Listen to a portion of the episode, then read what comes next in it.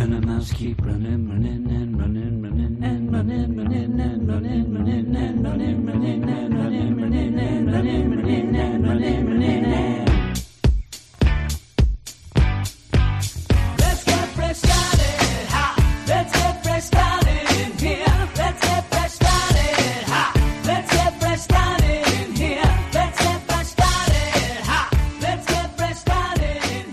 everybody, and welcome to the Weird Science Marvel Comics Podcast. Here, a recap and review show, episode three fifty-five, where I'm going to be joined by my man Jason as we go through four pretty big books, two number ones, Black Panther number one, and Hawkeye Kate Bishop number one. And if you're wondering, what about the other big number one? I will talk about that in a moment, because before we go into the show, let me remind you to go over to Twitter at W S Marvel Comics. Follow us. We'll follow you back.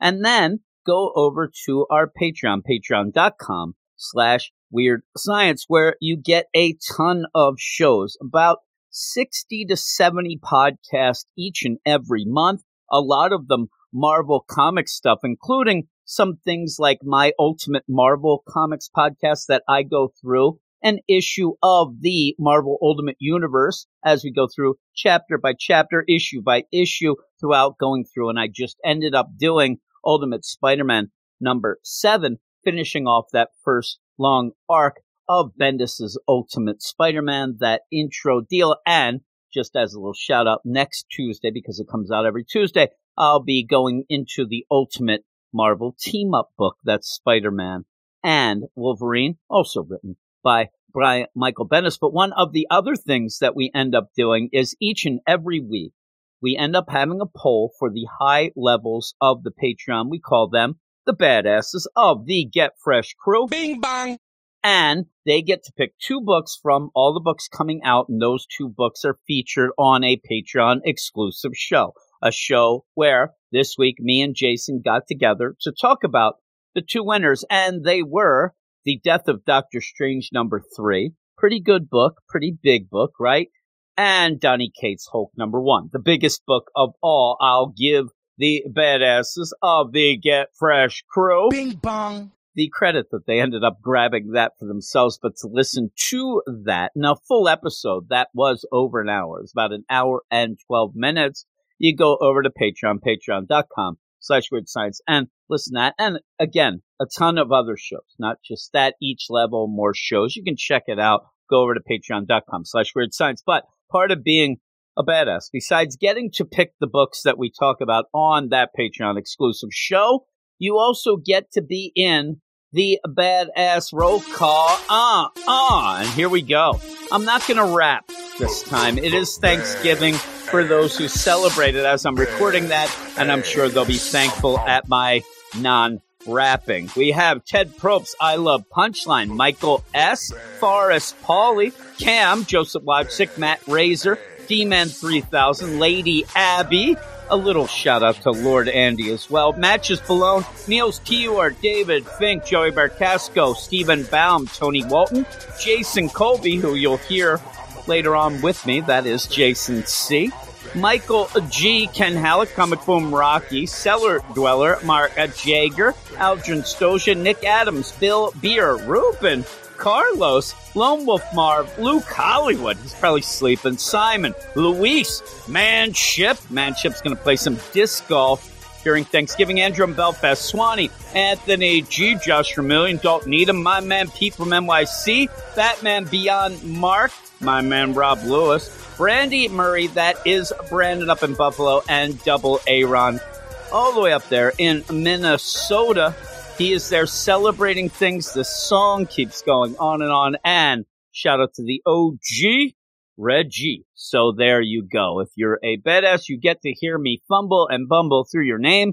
What a thing to have. What, what a country we have here. But like I said, we have a bunch of books here in a pretty much extended deal. And again, I want to give a shout out to Jason if he does end up listening to this, because it's awesome having him talk a bunch of books that I was talking by myself. I like to talk with other people, especially Jason, and we end up being able to give you more, more, more including where when we looked at the books for next week, it looked like there was too many, too many, too many. But we'll see. We'll see how that goes, and we'll see what we're talking about. But with all of that, let's get on with the show. All right, and I'm here with my man, Jason. What up, Jason? Hello, Jim. How are you? Hello. I'm doing good. Not as good as Doctor Strange. That guy, while he's dying, oh, he is guy. showing up yeah, all popular. over the place. It's like Elvis. There's so many sightings uh, going on. But with that, we also have a big week here. We have two number ones that me and you were talking about. Two number ones in four books and the start of a new deal, even in Thor, and then Amazing Spider-Man continuing the idea of Ben Reilly. So it's a, it's kind of a fresh deal, you know, the whole thing going on here. But we're going to start with the big stuff. We're going to start with the big ones. Well, and before we get into reviewing comics, I think we have something more important to discuss. What we need is your, that? We need your review of the string bean casserole pizza. Oh, the, the string bean. The, yes, the, it's actually the, the, the Get Fresh Crew Beef Boop needs to know. Green bean casserole pizza we ended up getting, right? So, and I'm glad you brought that up because there is a funny story to this. Well, we end up getting it. It was at Aldi, if anybody had seen it. Sure. I look at it. Looks like the worst thing ever. Like, oh my God. So to make it even worse, the only reason I did get it, which I ended up taking a picture of the box with the pizza and then the pizza itself, Uh, it was two dollars off because I think it was getting towards the expiration. One of the hot Nobody, sellers. Nobody's yeah. buying these things. So flying off the shelves. I think it was like four ninety-nine. I'm not going to take a chance on a green bean casserole pizza with it being that. But two dollars off, I said to Logan, should we get this? He goes, green bean casserole pizza. And then he's like, yeah, okay. And and the thing is, if you have kids, especially I have teen kids, I have you know, a lot of, I have five kids, but Rafe and Logan are teens, and really the idea of nowadays younger kids, they love to do these weird challenges. They see people on YouTube eating nonsense and whatever, so they're always up for something like that. So Logan's like, okay, and we get it. We take it home. I end up, and it, it is a pizza that has legit green beans on it. It ends up having a sauce that's like a mushroom Mushroom gravy sauce. Just like the casserole, right? Yes. Does it have the crunchy onions? Yes, it does. It has that. It has onions. All that. The only thing that's a little bit, it still does have mozzarella cheese for some reason, but just to make it pizza-esque. And Gotta then ends together. up, yeah, and ends up having, you know, obviously the crust, which I said should have been made with that infused, the crunchy onions, and, you know, fried onion. Okay. Yeah, yeah. I, that's how I would have played it. But, or maybe even went weird like a biscuit. I don't know. So I make it, and we go to eat it, and it was awful. I hate Aww, it. They loved so it. Disappointed. That's oh, okay. the thing, though. They loved it. Now, the thing is also is I'm kind of on, like, the Whole thirty and more of a ketone diet, so I actually put that aside. I'm like, all right, I'm going to roll it, but because I had to taste it. And the first bite I got, I bit into just this this green bean, and it was more of the idea of it, it that is not something – that, like, you can even say, but Jim, green peppers or something like that, which I hate. But still, it, a green bean's harder to buy. It, it felt weird. It was real weird to eat. And it tasted like green bean casserole. What it says on the tin. I yeah. didn't preface this. I hate green bean casserole. It's one of my least favorites. When we end up, if I have a thing to pick, I'm pretty much a traditionalist, even though that's pretty traditional.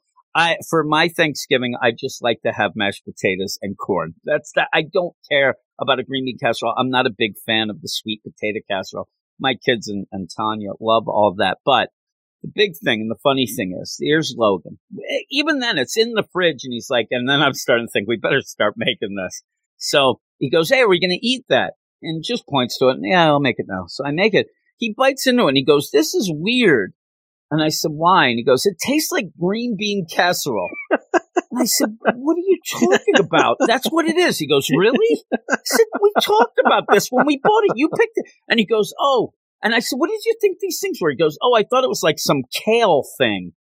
And me and Rafe were sitting there, and Rafe just was like, really? And and if you had listened to the podcast, especially the D C one, right away we we thought that this was an Ethan comment. Who he would be the one who would be just, you know, spaced out. Eh, what's up with that?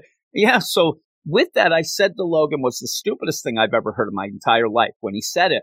But it ended up being the best review for it because him thinking that it was something else. Right. Like, like a double-blind study, sure. Yeah. I mean, I had a problem last night for some reason. I'm reading these books. The lights are out. And I was eating, I had like three of these lollipops. And like one was uh, like a banana. But and I'm eating it. I'm thinking, is this really the one I think is, you know, that whole deal? But yeah, he said, this tastes like green bean casserole. And it is, Logan. That's, that's all it is. And he's like, oh man, so it's pretty good. And they ate it. And they said it was the best thing that they ever had. They thought it was the craziest thing. And then I mentioned to them, well, I could get another one. And then they said no. So I don't know yeah, if they really sometimes, like it. Sometimes one's enough, right? You've had the experience. Tanya would need it again. Tanya said, no way. That it sounds disgusting. But yes, green bean casserole was legit. I thought, again, too, and in my bite, I got a lot of that, you know, mushroom soup type taste, also the onions and the green beans. And I just, I don't like green bean casserole. I really don't. Uh, but I, I have to give it like an eight out of ten, actually, because of how much it was accurate. It sounds to the like deal. One of those, like there's a book where you realize it's not for you. It's not written to your taste, but for what it is, it, it's, it's good. Exactly. They it end up, target. I mean, like what you're saying is, Hawkeye. That's what you're saying. See, it all works out, but we're not Could starting be. with that. Could be. Stay tuned, true believers. I'd like to say there were three big number ones, but but there might have been only two, uh, kind of like what I call a Tuesday here at this house. But we're going to start with Black Panther stay number hydrated. one. Yes, indeed. Uh, Black Panther number one, big deal. Uh, coming out, I believe it was delayed a little coming out. And it's weird, too, when we get to the Hawkeye. I'll just mention it now. Boy, Hawkeye gets, and Kate Bishop Hawkeye really gets a kind of the, the stick deal because coming out with the same day as Black Panther. Yeah, it's, it's like a movie opening the same time as a new Star Wars movie or something here. But this is called The Long Shadow, Book One, written by John Ridley, art by Juan Cabal, colors by Frederico Blee, and letters and design by V C's Joe Sabino. And we just get into this. There obviously is no recap. Now, and is you're this the get first some. John Ridley book for Marvel? I, I think know it might done, be. He's done D C. He's done Wildstorm. I think this is his first Marvel book. He's doing, uh, like at this point, he's doing Jace Fox, Batman, and Black Panther, two pretty big books here. And he's a screenwriter for the most part. twelve, is it twelve Days a Slave? I, I always forget. Yes, I think so. twelve years. Years. twelve years. twelve yeah. Days. He ends up with that. That's his big deal. You'll, you'll yeah. see that in all the stuff going on. So he takes this over, and he has a tough deal. You know what I mean? Because he ends up coming in here. Tennessee Coates, loved by some, not by others. That's fine. But you ended up really getting wacky with the Black Panther book. So you go out into the into space, the intergalactic deal of Black Panther. And so you're coming out of that. And, and even the idea that we talked about in, on our, you know, Patreon spotlight, wink, wink, everybody go over there. The idea of the Hulk book coming out of the Immortal Hulk, you know, there's a tough deal going on. And I just was worried, like, how is he going to tie in the intergalactic? Will he? Will he even mention it? Will they go with it? And he does, but you don't need mm-hmm. to know that. Right. As far as we know so far here, it's just pretty much a, yeah, that did happen. Maybe some things will come out in time, but you don't need to know that right away, right? And I was glad of that. Now, just because I didn't read all of it. I'm not going to say it yeah. was bad or not. It was just, it, it went on a little too long. Then it got delayed, all that stuff going down. Uh, so when you go into this, I think that John Ridley realizes, okay, I got to start off this with something. And you get a cold open action movie type mm-hmm. scene where he is there with the Avengers. Now, what location are they at here, Jim? What is what's the name of this town? I, I'm not even gonna, I'm going to go with this you'd say because okay. I think well I'll I'll give it a, I'll give it a shot.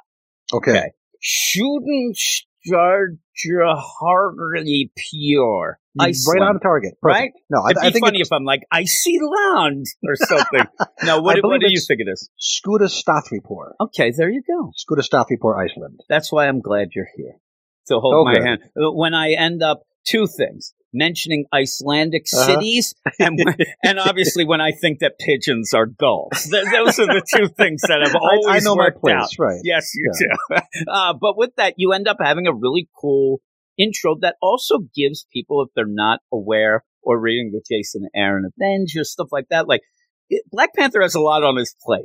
And right. he is the leader of the Avengers. And why I like this even more as a beginning is You you always do, and we, we do this with the Avengers book. We do it with the Justice League over at D C. But the whole idea of this intergalactic empire of Wakanda, Black Panther in space, was going on while he was still the leader of the Avengers. So that the, there was that weird disconnect. So to have this, like, let's let's you know acknowledge both because they were happening, mm-hmm. and make it kind of come together.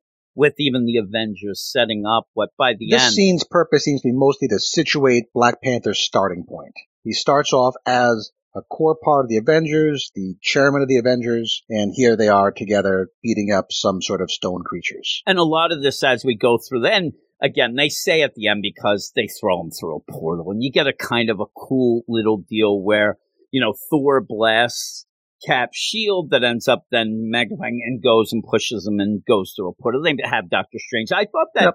I thought that Black Panther, with Doctor Strange being everywhere, everything's coming up Doctor, Doctor Strange. Strange. I thought that Black Panther was being kind of a jerk, Joel. I mean, at one point you basically yeah. tell Doctor Strange, you have one job here. Right. Sack up, Doctor Strange. And I wanted Doctor Strange to kind of like, really? That that's my only job, really? Mm-hmm. Like portals? Come on. It is Black Panther's book, so we have to show him in charge here. That's that's the point of this, to show that Black Panther is in charge. And that's why I do, on the opposite side, like it, because you do see, first off, he's all business. You know, he's mm-hmm. doing these things. Also, I will mention, Doctor Strange not really a full-out deal in the Jason Aaron Avengers, so it was kind of a weird deal. But you end up with that, but you have that connection between him and Cap, which I do like by the it, end it, of it. It says that uh, Black Panther invited Doctor Strange along because it is a, a spooky dimensional magical thing. It's just funny because you end up having him with the Avengers in multiple books this week as well. So, you know, but it's Doctor Strange. He's Doctor Strange. So with that, though, you end up, like I said, having Cap and Black Panther. And I like this because, again, usually you'll have Steve as the chairman, as the guy, but they ended up wanting to have somebody else, something different, and they did end up having T'Challa do that. And you see that Cap respects T'Challa, but then you end up by the end of this realizing that what T'Challa's doing might put him at odds, right, against the Avengers and everybody else. And I like seeing, I like this camaraderie. I like the idea that they don't come off here as best friends. It doesn't seem as if, like, Steve's like, hey, by the way, we're having a barbecue this yeah, week. They're, they're not going out for shawarma. No, no. They work together. They respect each other. I, I mean, I think you get more of that respect. But also, if there's any character that if things go a little sideways and things, the one person who's going to understand maybe what that is like is Steve. I mean, even going with Secret Empire stuff and all that craziness that has happened with him, but even World War stuff, all that. So I do like that. I do like this, but it also gives you the idea he has a lot on his plate. He has a lot going on, Black Panther, including being in space for a while, that Steve says, are you back now? And everybody wants a piece of Black Panther. Like, he's supposed to be the leader of all these different things. And you can tell while he seems to be, okay, I'll put it on my shoulders, whatever. And even to the point where he doesn't want to let other people do things either. Uh, because then we go back to the new parliament building of Wakanda. The last scene was to set up Black Panther's status quo within the Avengers. And this scene is to set up his status quo, his beginning status quo in Wakanda. So I guess we're now a constitutional democracy here in uh, Wakanda. So he's he's there. He's part of the Congress or the parliament. But uh, they ask him what they think they should do about something, and he starts to give a directive, and then Madam Prime Minister kind of smacks him down. Well, they're not here to give directives, you're here to give perspectives. And I don't really understand this next panel, because he suggests, well, maybe just return it to committee. And then I don't know why that's taken as a bad idea. Are you being funny? I, I got, and he's like, that wasn't my intent, and you know, you just kind of go past that. You and then show some respect. I don't know why that would be disrespectful. It seems a very ordinary thing you'd say in a parliament. I didn't get that. I'm not a political guy, and and a lot of times, yeah, but this isn't. This is different than that. This is Wakanda showing you the inner workings. Yes, the inner workings of Wakanda. That might be interesting to some people. It's not really that interesting to me. So when it's not that interesting to T'Challa either. So I don't no, think I get a lot I mean, of it. T'Challa's just like whatever, and that's the thing. That's why I think it's here. It, I think it's supposed to be Borg. I, I yeah. actually think that this is almost the concept, and we'll talk about Thor later, when Donny Cates took over Thor and Thor's king, and he sits on the throne for like a day, and he's like, I'm bored. I'm getting out of here, and becomes the Herald of Galactus. So I think that what you're supposed to see is the tediousness of this, that it's not for mm-hmm. him. At least from his perspective. Like he, he's used to being the one in charge, making decisions, fighting That's the fight. That's the big thing. And this is not his milieu. Exactly. I think that he, you know, John Ridley wants to show you that this is not his bag, but also he's used to saying things and people don't say, show some respect, like in Wakanda especially, but that's the new status quo. And it does end up, again, like I said, with the Thor King, he's on, no, no, no, we want to see Thor going around doing stuff. So this does set up, you know, a little bit of a, a space that we're not going to go into each issue mm-hmm. and have, oh, we got a meeting. All right. I mean, you have that in just about every book. Right. I think. There's there's other people taking care of that stuff. How many More times are we going to just go with Tony Stark going to board meetings and stuff like that? Because they'd be bored is what it would be. So you end up where we see that it is a thing so that we can go back. I hope, I, because yeah. I really was kind of bored myself. So he walks out of this meeting. He's, okay, you guys do your thing. I'm going to. You know, I'm head out. And he walks out and he meets his, his buddy, Akili, I believe this gentleman's name is, who I guess is a Ta-Nehisi Coates character, who's part of the secret police. So they kind of, this lets them chat about what Black Panther's place is in this new society. And Akili says, yeah, they're going to do their thing. Wakanda's kind of adolescents. They're growing up. They need to get their freedom, but they need somebody watching over them to make sure they don't get into trouble. So he thinks that's Black Panther's position is let them do their thing, but be ready to catch them if they screw up. Yeah, I mean, it, it basically is, listen, be the parent, you know, sit there. You have to let your kids grow. Set up things to allow them to do that. It's a little condescending. Right, yes, it is.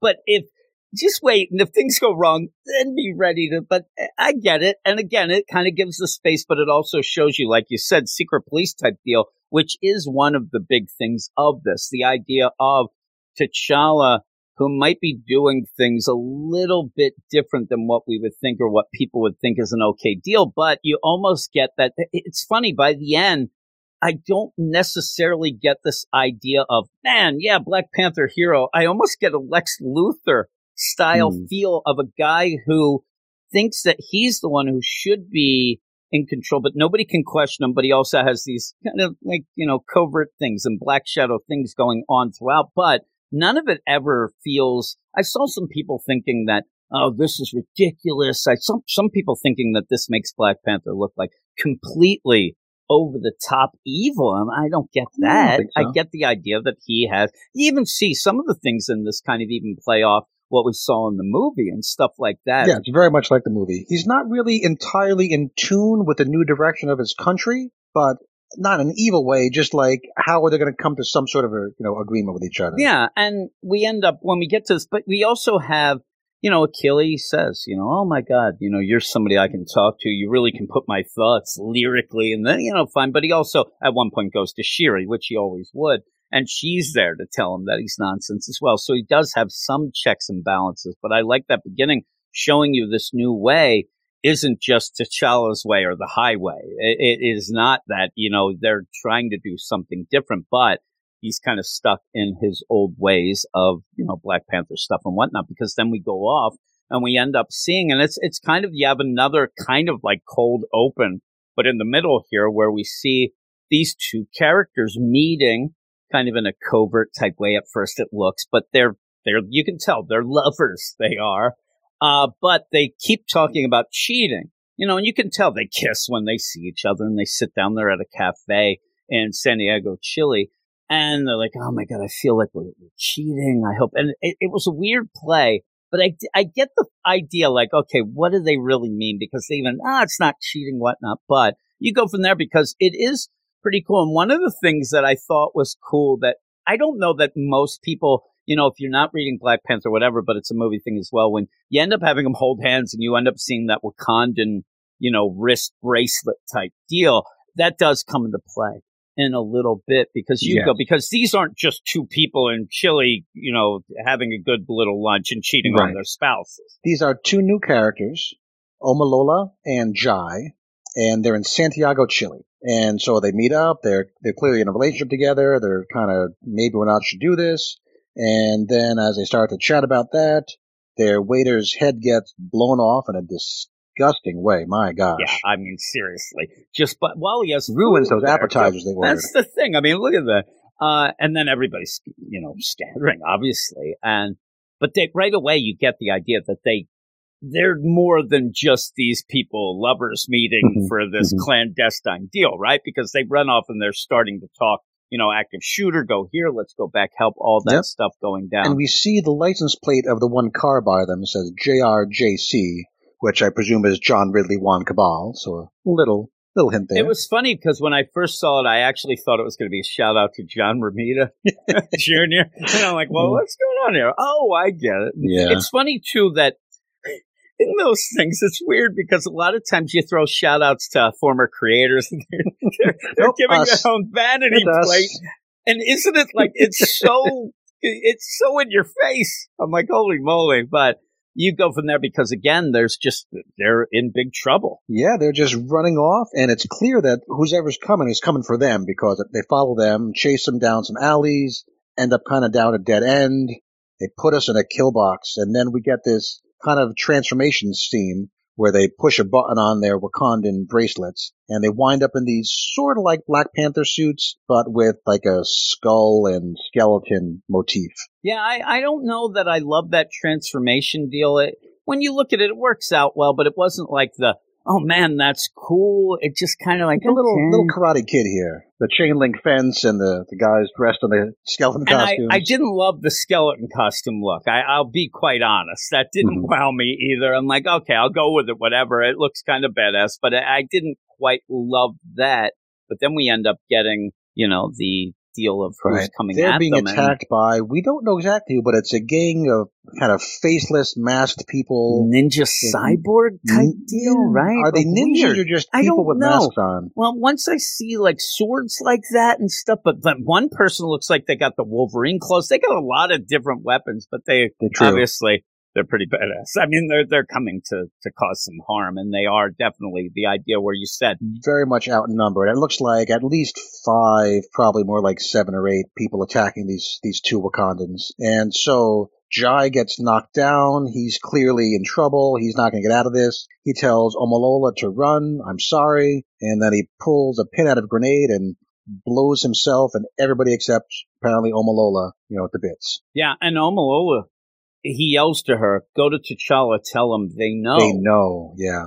They know, and I'm sorry. Yeah, I'm sorry, and he does this, and she does get, but that's the thing is, you get the idea, okay, well, this is something that, she doesn't seem to know what that means either. Like, the, this is something between him and Black Panther, kind of the deal, and you do get this background. In this weird way of a character just popping up here, you get this background of who this guy kind of is to Black Panther, especially when, you know, he goes to Shuri and stuff like that, that this is more of an important character than we would have realized.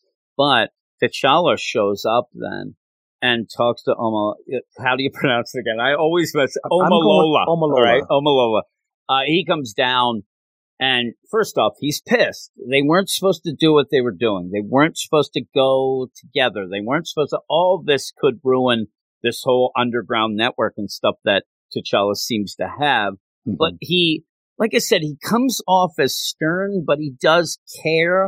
Uh, right. But this whole thing with Jai, he wants to see the body. They do go there. It's, you know, a, a couple of these scenes, and it's funny because on the spotlight, we ended up talking about the death of Doctor Strange and how we really commended Jed McKay for not having the minutia sort of thing. And I understand sometimes it's needed or whatnot, but some of this, it, it did drag a little bit.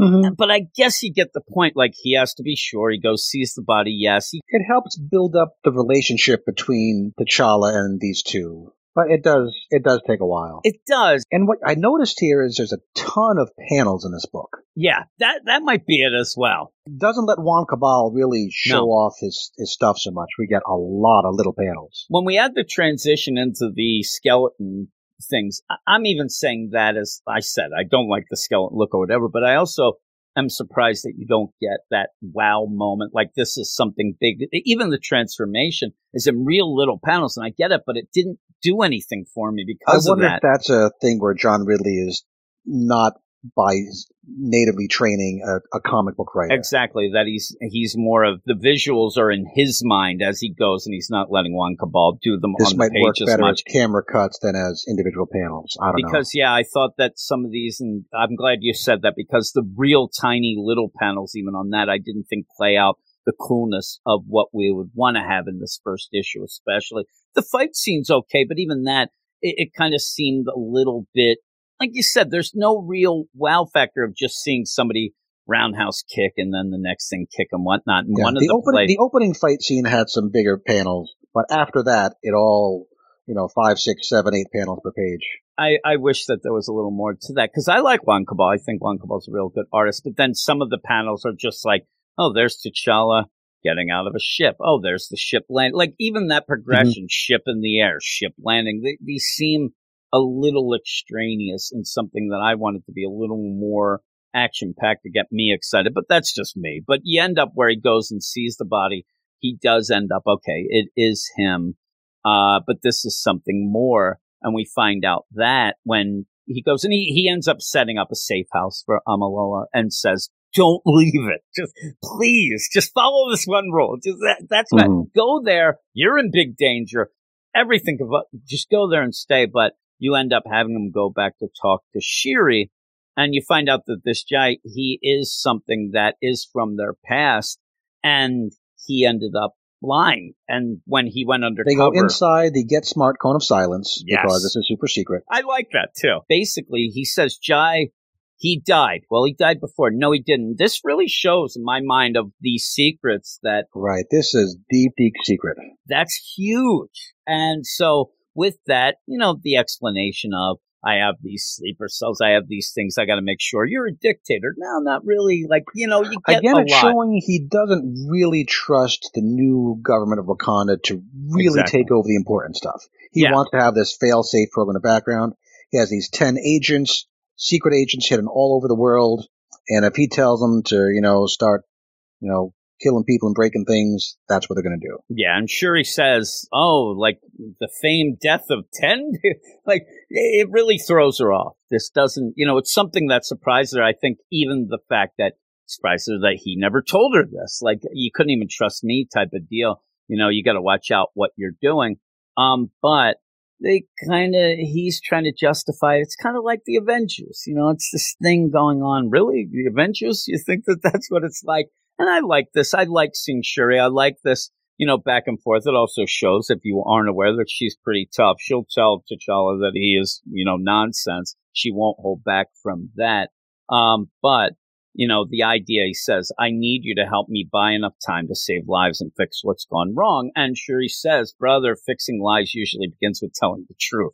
And you are not telling anybody right. the full story he here. He wants her to kind of cover up this thing in Santiago and also to try to figure out who might be going after his agents. And so all that's going down. And again, even the visual here is, you know, T'Challa then sits on the throne. And, like, he does come off. I get the idea where he comes off as, you know, a little bit over the top, whatever. But I don't think the evilness, because it's T'Challa. Yeah. And he's used to being a king. And he's used to doing things and having these things set up. It's just that you're seeing that he has a lot more that we wouldn't have realized, and not even sure he even knew, but right. he ends up talking to, again, Cap at the end uh, about him. Like he's, got a, he's on a Zoom call. He must have low bandwidth or something. Oh, my God, yeah. I mean, I thought Wakanda would be better than this. I think it's one of those where he hits that, you know, app that's, okay, let's get, if I don't want to talk, I hit that and pretends, oh, I, I can't hear you, Steve. But the big thing is funny on, yeah. here, because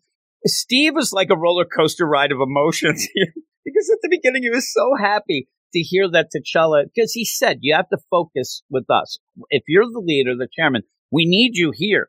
You have to be with us. You have Charles to be the guy. In. Yeah, and uh, at the end, he, hey, uh, by the way, I quit. About forty-five minutes later. Yeah, I quit. And yeah. he's like, what? Like, you or, just told wait, me you were all temporary, in, right? Temporary leave of absence as the chairperson. So it's not like he's writing... You know, I resign on a piece of paper like he's in Death Note. Not quite the same. I love how Steve says, though, because you end up, he already says, hey, listen, I'm going to temporarily. And he goes, wait a minute. Did did you just say you quit? And he goes, no, no, not quit. I think Steve, this is like a maybe. for a knee fight. He ain't showing up. He's quitting. This is, you know, Luke Hollywood going on hiatus. That is done. and, and when he get, he sleeps a lot, that guy. You end up where, yeah, temporary deal. Didn't we just have this discussion? It's like, this is weird. Like, why are, why, what happened? And you end up having Black Panther say circumstances change. Uh, they often do. And with that, you know, hey, you're a king. Let's go. All this going back and forth with them. And then I love the end. Roger's out. He just, I want him to like drop a mic or something somehow. She crashed out. Is this how the kids do it nowadays? And that's that. uh, but then we go then to Moscow, and it, you get this real sense of this worldwide deal too, as we're all over the place in this. Um, and you see a figure, a hooded figure, shadowy right. deal. You see two figures, kind of a lady figure following a guy figure. And the guy grabs a lady and slams her face right against the frickin' wall. Ow. It's Black Panther, who he's caught Omolola, who was not at the she safe didn't house. Listen. I don't think no. the safe house was in Moscow. I think it was somewhere far away from Moscow. Like she, it's not like she says, I got bored and walked down the street. Right. She's but different countries. This, this is setting up our, our new team for this yeah. book, right? Yeah. It's going to be, she wants to help out finding these other agents. And so she figured he'd come here first. The one who'd been in the field the longest. We don't know who that is, but apparently whoever it is is in Moscow. So he just, she just kind of wandered there.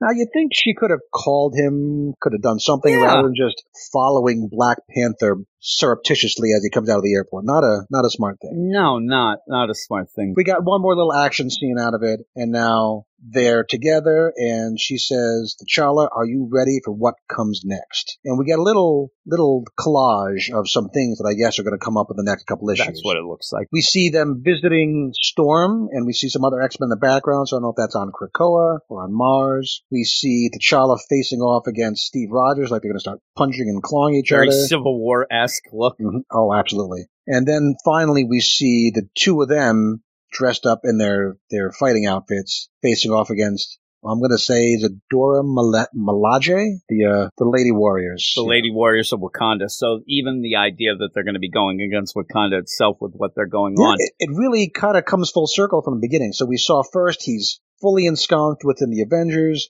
We see he's more or less at home in Wakanda. And now the flash forward says that's all being stripped away. So that is pretty cool. And again, the the big story at this point is who is targeting, you know, these sleeper agents, go save them, all that going mm-hmm. on, where they're going to do that. But then obviously when you, it's weird because that ending is so big, X-Men, Civil War, facing, you kind of lose track of, oh yeah, they're going to get these sleeper agents, you know, like that's kind of smaller than what you're seeing there. And I don't know if that was a great play to have at the end, but it's exciting. Now, do you think... Do you think those stone creatures that they're fighting at the beginning, are they done or are they going to come back? It's funny because I was going to ask you at the beginning, because what I thought the play was here is that you didn't care about who they were fighting. You really wanted that interaction with the team, and especially the idea of Steve and T'Challa. And then at the end, they say, ooh, it went in the portal, but they might be back. And I thought right. that that was like a wink-wink joke, but they might be. I mean, that might be connected. They specifically spend some time saying, hey, Doctor Strange, take a chunk of one of their claws and go go investigate it, do your forensic stuff on it. So it seems like that might come back. I'm sure it'll come back. The thing that I liked about it, though, again, was they were like almost like faceless creatures, so you didn't have to worry about them. And again, you could be... You know, you're John Ridley. You're coming over here pretty much what we think is the first Marvel book, as far as we can tell. You might want to go like, okay, maybe I'll have the Avengers fighting like some real big famous stuff, but you don't want that because you don't want to, you know, you don't want to bury the lead in here. You want to have this whole deal of them. That wasn't the purpose of that. Yeah, the purpose was to show the respect between Cap and T'Challa, the idea that he's running the Avengers. So again, they, they respect him, but then by the end, even showing that they're going to come to blows head to head against it. So I thought that it was well played. And I will admit that my score went up a little as we talked about it. Uh, I still think that it's not, I mean, it's not my book of the week because I, I like action in the first deal. And, and this was a li- more setup. But I think you had more to set up. You had the mm-hmm. whole thing of what you're coming out of. And I do think that John Ridley didn't want to just go and say, okay, intergalactic. Like, I think that he wanted to honor Tennessee Coates' longer run and stuff and then go forward with his. I thought it did a good job. Sets up some new characters. Like you said, this team up with a girl that I didn't know before here. Nobody would have. And I kind of like her. I like that she leaves the safe house because it shows you, she, first off, she can't follow rules. But number, but she's also tough.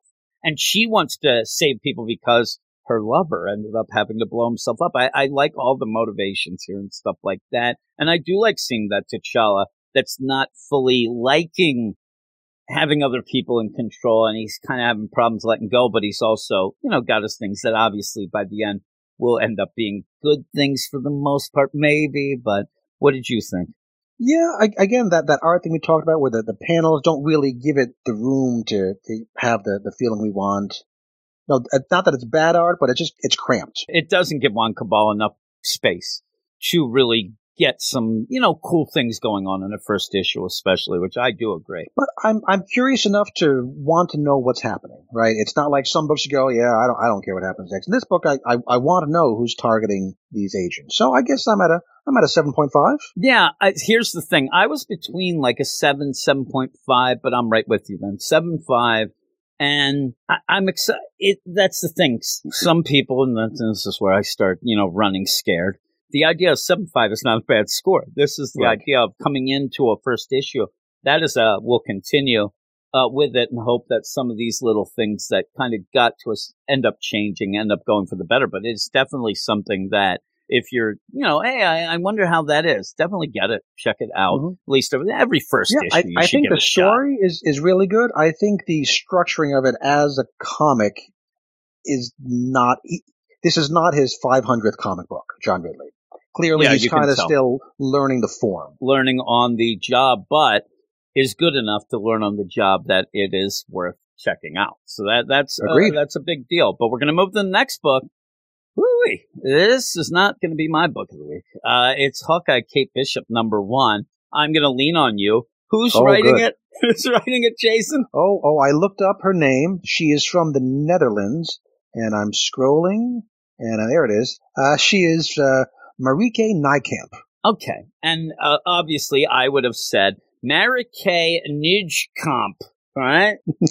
It's kind of cool. She she has a link on her webpage of her saying her own name out loud, which which is nice. I appreciate it. And that, that is nice that she realizes that. She knows that she's from the Netherlands. She's writing people in America. They won't know how to say this. Oh, sure. The funniest thing is with all that, do you have any connection in the Netherlands? Yeah, yeah, but...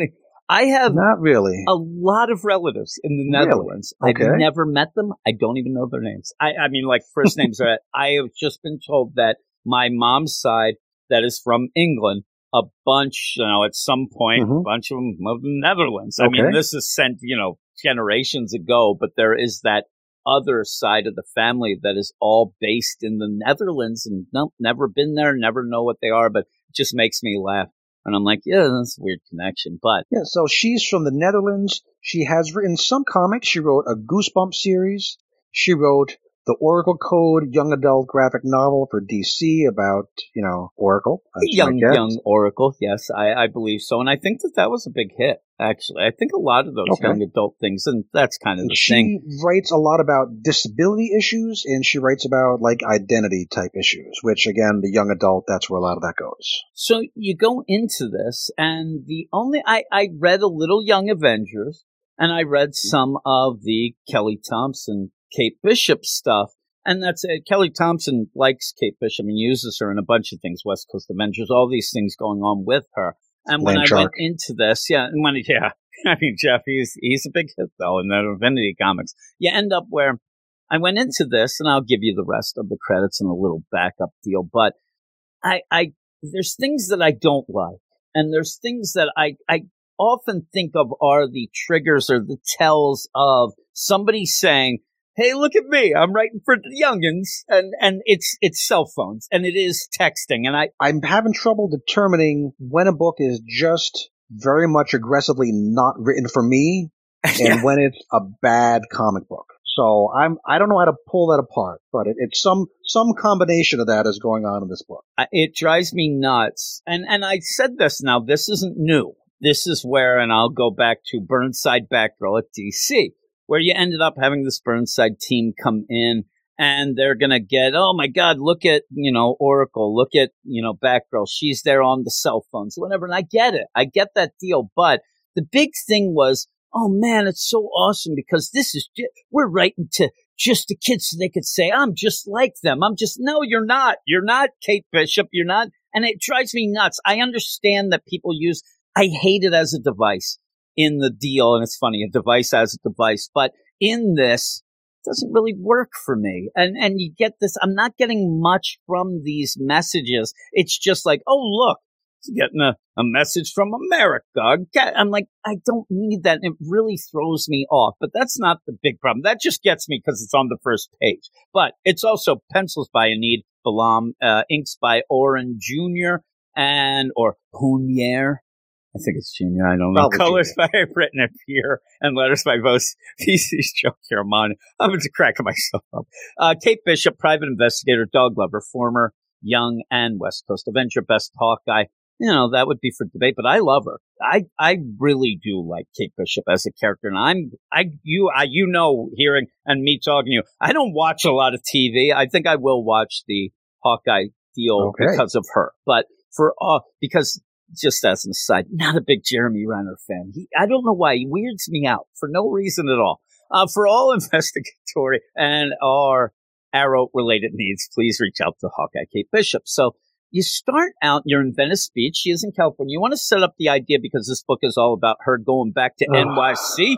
Uh-uh. Right. And I got nothing from this beginning scene except anger. Tell me, what are these thugs trying I to don't do? Know. At least tell me what, what are they they're doing? doing.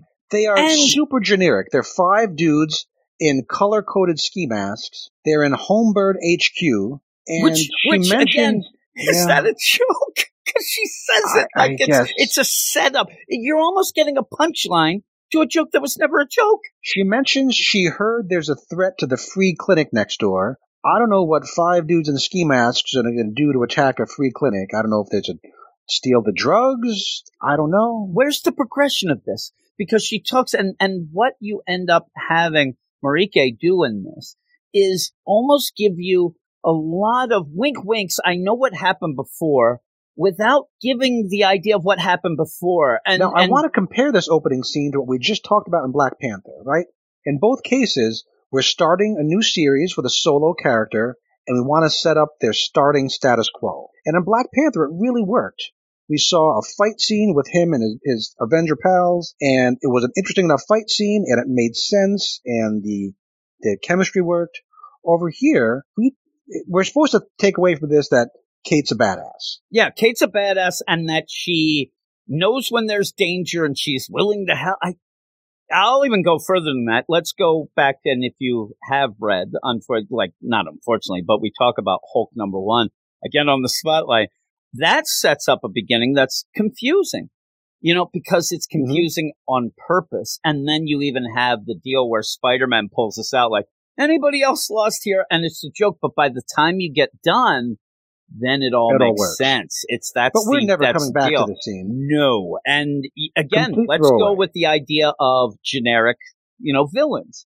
We had that beginning scene in the Black Panther. We just talked about the Avengers fighting these faceless kind of rock demon deal. They throw them into a portal, and at least you end up having John Ridley set up that it might be something that's important. Might mm-hmm. be, even if it isn't. You, you're serving a purpose, but at least he's not saying, hey, everybody, by the way, that, that scene was nonsense. And you, this scene is nonsense. Th- yeah. there, there's nothing to it. And, and really through the whole thing, the big part of that is, and really worries me that this is the first scene where we don't know what these guys are doing. You have to at least have her show up and say some quip of like, really, guys? Make it be a bank robbery. Nothing wrong with good old-fashioned bank robbery. Yeah, and it almost feels like the setup here was going to be at the end where you get, oh, I'm just going to stop this little thing. Oh, my God, this sets up, oh, this is bigger than I thought. That Nothing, nothing. And even the idea of her, you know, getting the text. So, oh, my God, yeah, America, Cassie. If you don't know this character, if you end up, hey, I don't read comics, but I think I, I like the idea. Look at that Kate Bishop in the T V show. I'm going to go in here. You're, you're going to think it's, it's like really a bad idea of this being a first comic because you're going to think all comics are just too confusing for you and you are not going to get involved because this scene is, it's just bad. And what we learned is Kate is snarky, she's a badass, and she's vicious. She shoots arrows you see go into a guy's knee, into a guy's hand, into a shoulder. She uses some trick arrows, right? You see a net happen, you see kind of a goopy arrow happen. Oh, and these guys, these guys have explosives.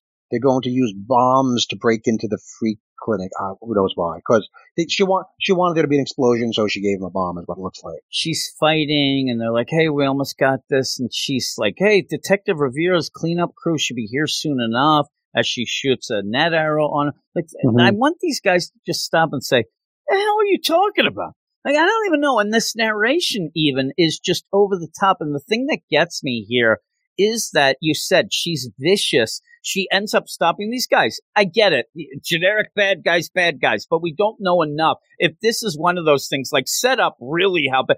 Because she then just walks away like she's a serial killer, uh, texting and stuff. But even at the one point, she starts yelling at this one guy and says, hey, you know, first off, I'm here. You're rude. And second of all, I'm Hawkeye, the type of person who will always stop petty, evil plans like yours. Okay, what is that? Have you considered a better hobby? Knitting, stamp collecting, baking, sourdough bread? And I'm like, this this book isn't for me. And we're only a couple pages in. We aren't even getting the story yet. And I'm already being told that this is not great. That this, you, you know what I ended up doing then? It's so good. I ended up looking right at that line. I, I, is this a mini series? Is this five issues? Because it really is, is a not playing off as, yeah, really for this pod. We'll probably keep talking about yeah, it, but the yeah, idea, most of the time, you know, the podcast, we try to be a little more positive, but, you know, this is just not good. It's a not good. Book. Yeah. yeah uh, Throw me because, a line. Yeah. Have these texts and stuff and going. And then the, the big idea, too, at one point, through the texts and the messages, I legitimately thought that she decided to stay in California. Uh, it, it, just this back and forth. And then she's going to go road trip. Hey, I got an investigation to do. That's not even set up well. And again, you end up having Marieke, th- this, she wants to, she's more trying, I think, to convince longtime Hawkeye fans that she knows characters and stuff, because you do get them thrown in there without much context into the deal. The problem is, just, you know, shout out here, there hasn't been many Hawkeye Kate Bishop books that have sold incredibly. You have to make people realize why they want to read this book, not just go, oh, I'm leaving this to Ramon and John. I noticed there's, there's no legacy number on this, which is kind of interesting. Yeah, yeah. And you have this deal where you get, and, and even then, you get Pizza Dog. Huge thing, right? You have that. And, and she has to mention, I'm not going to share pizza with them. Like, no. I don't need that. I need a, a coherent story, because she gets on a plane. She gets a invitation to something where you can barely tell what it is. Right. It's hotel. Uh, uh, it was ca- yeah, Chapeau, Chapiteau, Chapiteau, which kind of translates as capital or best. Okay. Yeah. Yeah. Like, so she ends up where she says, well, and even tells in these texts and stuff, I'm going to come to New York. I'm going to go the long way around. I'm going to do some work on the way. It's almost like a, a working trip type mm-hmm. deal. This would be like me and you. We want to go to, and it'd be a cool deal. I mentioned this. Me and you start a podcast, right? That we are right. going to go from, you, you meet me here. We'll meet in Philadelphia. Maybe we'll meet in New York. And then we'll have a road trip across while we DoorDash to pay for our trip across the nation, and we're in, right? And then it's a, but that's like, I don't get everything that she's saying. And you're really only setting up the idea that as she's leaving, why she got there. Hey, I, I came to New or came from New York to the West Coast. Not even that well played out. You get the idea that she wants to go back to New York, but she's kind of hesitant about it. So she's kind of taking this as an excuse to not go to New York quite yet, which that, that's fine enough. It is. And she says that she went to New York. It, it, it's funny, too, because it reminds me of that weird section of the Harley Quinn deal, when you had Sam Humphries over at D C doing Harley Quinn, and Harley needed to get away from Gotham. And the, the so she went to the West Coast. And it's the same deal where Kate says, I kind of got here to kind of get myself together and, and change a little whatnot. And then it's weird to go back then, to go back mm-hmm. after that. But she wants to go back. But I didn't even, like, that's the thing. I, I don't even know, except for the idea they just want her to go back to New York City. There wasn't that much of a push of like, okay, I get it. You know, this deal. She's kind of hesitant, yes, but she gets this invitation to Chapiteau, And okay, I'll do a working deal as she goes off. But even then, like I said, nothing. It's set up that, that is missing in this book. You didn't have an idea of why these guys were bad or what they were doing at the beginning. You go off to this, what she says. I got an invitation. It seems like a trap. It must be a trap. It must be a trap. But we don't really get what this even means or, or is as she goes off with Pizza Dog in the plane there, going off to go to Resort Chapiteau. And she goes in. Right. They're in the Hamptons, which is like far eastern Long Island. So not too far from New no, York. Didn't you get the idea that like she was going to be in Iowa? Right. It should be like somewhere in between. Kansas? It's, it's not on the way. To, to get to the Hamptons, you have to land probably in New York. Yeah, in maybe, New York. Maybe Newark. And know. If people don't know, that's the fancy area. That's where the rich and right. famous it's, go it's, to think, hang uh, out. Great Gatsby. With that, she goes. It's a fancier place, right? She has her purple sweats. Hey, like she's always got her color-coded stuff going in there. She goes. She obviously doesn't fit in to what it is, but right. again, we see a, a pretty decent cutaway of the whole resort.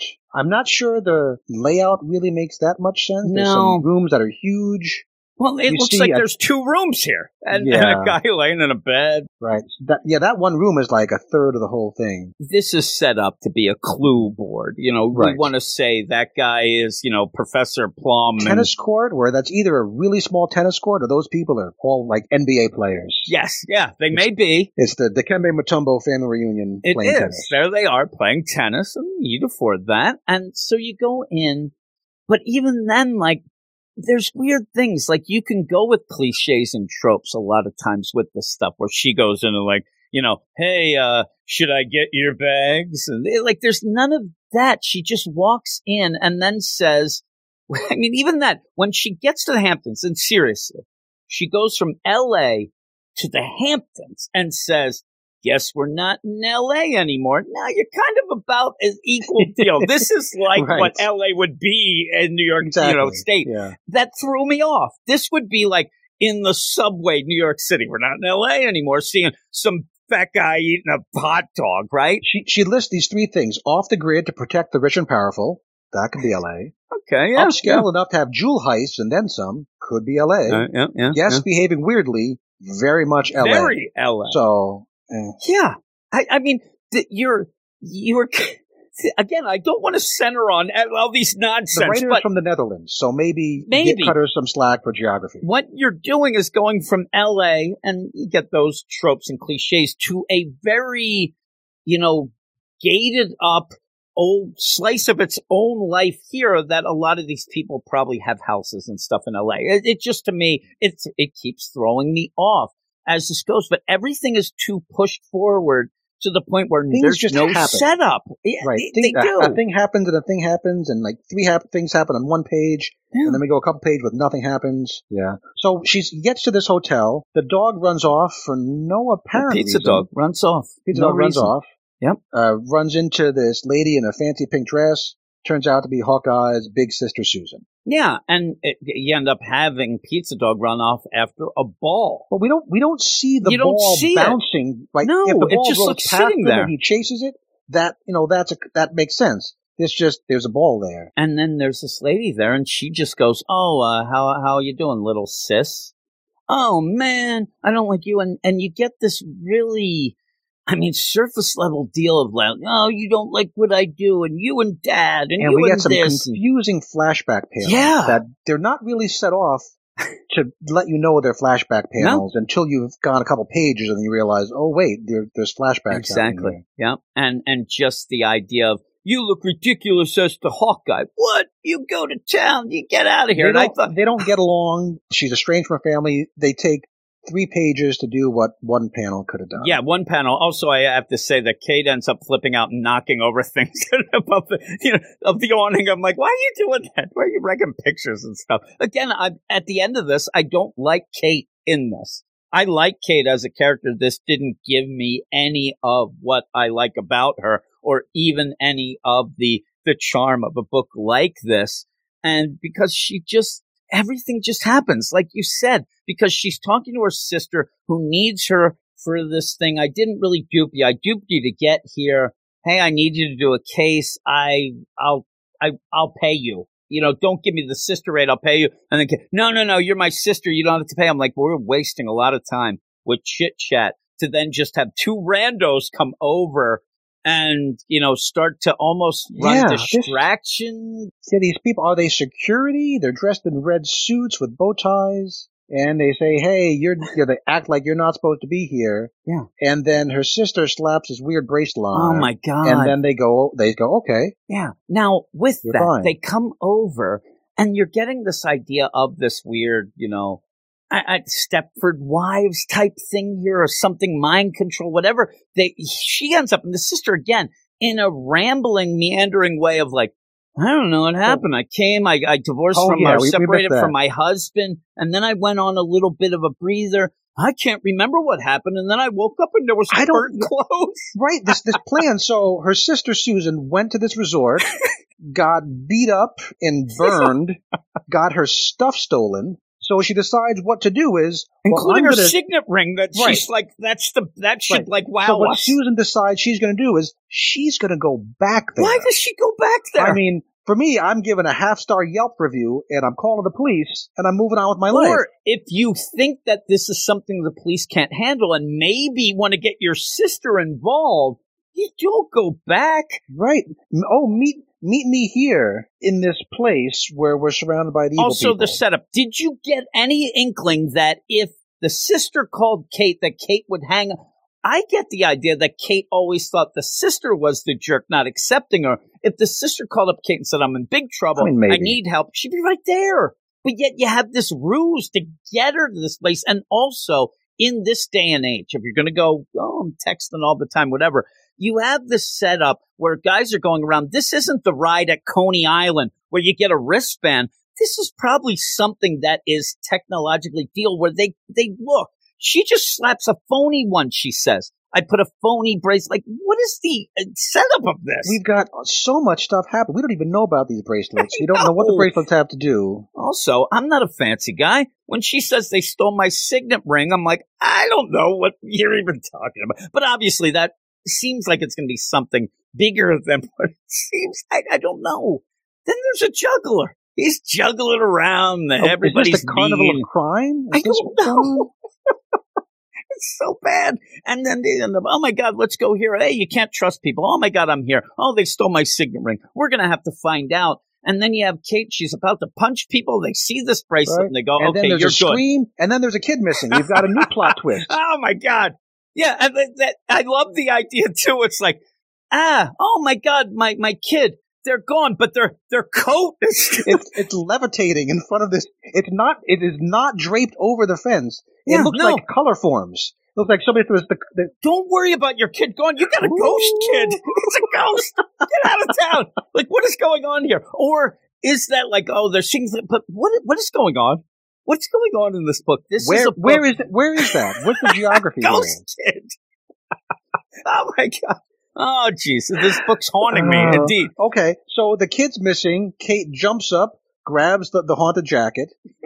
Right? She pulls yeah. out her she's here undercover, right? She's here secretly yes, to help her she sister. She is here because they almost look like they were gonna slice and dice her and, and kick her she out. Pulls out her I D, hey, shows it to the cameras and everybody and says, Kate Bishop, P I, I'm on the case. What case? Yeah, what case? There's no case. No no one says, hey, the kid's missing. Somebody call the cops. Nobody says that. You've already set up the idea that weird stuff goes down here. I mean, we're in the Hamptons, but we're not in Iceland. And and, and the deal is the sister the had to save her butt by saying, oh, no, no, here, okay. Oh, you're supposed to be here. Okay, go. And then you blow your cover with. They're not going to react. We already saw a reaction of what they do with just people. And she says, I'm on the case. I want them to say there ain't no case, toilet face, and throw her right over that deal with the ghost jacket. It's ridiculous because then you get where you have the the all-seeing eye who's looking at the, the screens and like, wait a minute. The kind of um, cliche, okay, very cliche, last page villain semi-reveal. Yeah. So we see the security cameras with Kate on all of them. We see a hand, only the hand of the villain, pointing at these kind of gesturing. Argh. And we see on her wrist, this is kind of interesting, she has a bracelet on her wrist, And on this bracelet, there's a bunch of rings. Presumably, of rings. one of these must be the sister's the signet, signet ring. ring. Now, right. is the thing, though, is, like, I'm thinking, okay, it looks like somebody being in control of this whole thing. They set up a setup, and what is this, the ringmaster? I mean, do you end up where, is it going to be one of those weird things of rings that have, I'm going with the idea, they have certain auras, and I... Uh, I bet she is the ringmaster. Yeah, mm, that's I what it looks that's like. It. That's what it seems like, and... They're going to have to explain why I care that this right. woman, it looks like, so has we, stolen got a these, bunch these of rings. Jugglers. The only circus thing we've seen is a juggler. Juggler. Nothing yes. else circusy going on. But she. But we hear, we don't know who's saying this off screen. Do you want to continue with the experiment? And then the lady says, proceed as planned. Welcome to the circus, Hawkeye. That's what the ringmaster says. I've, I've decided she is the ringmaster. Yeah, the ringmaster. We, we end up getting, you or, know, or a Truman show, uh, an exper- what's the experiment? And, and what's going on with this? And so, with all this, I just, I love Ghost Kid, though. But here's the thing, I'm just, I know that it would be I'm a kid thing. I'm glad you noticed that, too. I thought maybe I was being picked. No, it's no, Ghost okay. Kid. So, you end up having the set. This is the Hamptons. People are going there. It's a very fancy place. I'm telling you, this carny juggler walking around, like, nobody would go for that. Like, look, the guy doesn't even look on right. the up and up. He He's looks not shady. Like classy Cirque du Soleil. No, he's just exactly that, shady. I mean, play up the deal of where you are here. Even the idea at one point they go past pretty much what I would think is kind of a lower, like, you're not making it fancy enough. That that jungle gym type, these things, oh, it's yeah. weird. It's very odd how this is played. Also, I love the idea that we see the grounds, and when you end up having Ghost Kid, you have people just coming out of nowhere with golf clubs. Where were they? What? What is there, a pitch and putt here? Oh, my goodness. It's not good. Okay. It's not good. It is not good. Uh, I, the I art is me. okay. But the art, to me, yeah. doesn't even serve a purpose except having people there to spout off dialogue. There's nothing here where I'm like, oh, that's a clever bit of play with the art, or that mm-hmm. serves a purpose with the story itself. It's just a lot but, of yeah, word bubbles. Yeah, the flashbacks bubbles. aren't well set off in the art. The the, the, the faces, I, I kind of like the expressions. The expressions yeah, I, are a little, little exaggerated, but in an okay, cartoony kind of way. I get the characters from there. The dog looks good. Yeah, yeah, the dog looks good. I, once you get to that, you know, club, Chapiteau, like, everything looks very generic, almost like they're like toys set up. But even so, even with all that, you know, that's not the problem here. The problem is that there's no setup. You ended up having Marieke trying to maybe give a, you know, hey, look at me. I know the characters that Kate had dealt with. You have those things, but nothing really gives you character work or progresses the story at all, except I'm going to New York. Then seemingly I'm going to go the long way around, but goes to New York, just a little different section of New York, not New York City, and then has the most crazy setup with the sister, signet ring, burning deal. I ended up breaking up with my husband. All this stuff just thrown at you for Kate at the end. I'm on the no, case. No focus. Ghost Zero kid. focus. Yeah, no focus if, at if all. If you asked somebody, okay, what is the plot of this issue? Tell me in a couple sentences. Nonsense is what I say. Yeah, got, no. Got and so, you know, obviously you have to give it more than one issue. So you need that focus. And I think that's the most important thing. The next day, and maybe that's it. You have, I'm on the case. If this you, you villain focus, turns out but, to be intriguing, I think that's what my, where my hope lies, is that the ring mistress is we'll going to be see. a great villain. Yeah, we'll see. But, you know. I don't know. What would you give this in the here and now? Uh, four. Yeah, I'm going to four point five. I'm a little more positive, but still. Mister Positivity. Hey, yeah, real look at me. Uh, but a first issue like this, you got to be better I'm, than this. I'm struggling be to find positives here. Yeah, you you got to be a lot better. But we'll go on to the next book. And next up is Thor number nineteen, God of Hammers, part one of five. And I saw you mentioning the Slack as well, and we said this earlier, the idea that if you were wondering about Thor and wanting to get into this book, this is a good jumping on point. You end up having is, the big yeah. story. A lot has led to this, but you don't really need to know that. I mean, you, all you need to know is that Mjolnir is stolen. I mean, that's really, and it has mm-hmm. been worth it. Mm-hmm. It's been wonky. Uh, Thor recently. is king, Mjolnir stolen, and we're all good to go. Boom. And it's written by Donny Cates, art by Nick Klein, colors by Matt Wilson, letters and designer Joe V C's Joe Sabino. I keep having problems with his name. Thor is the god of thunder and all-father of Asgard of late. He has had trouble which his hammer Mjolnir, sometimes it is too heavy for him to lift, and other times people are able to lift it despite the fact that no one but Thor should be able to. Deciding Mjolnir's disobedience, in quotes, must be because he is now Asgard's king and no longer its warrior.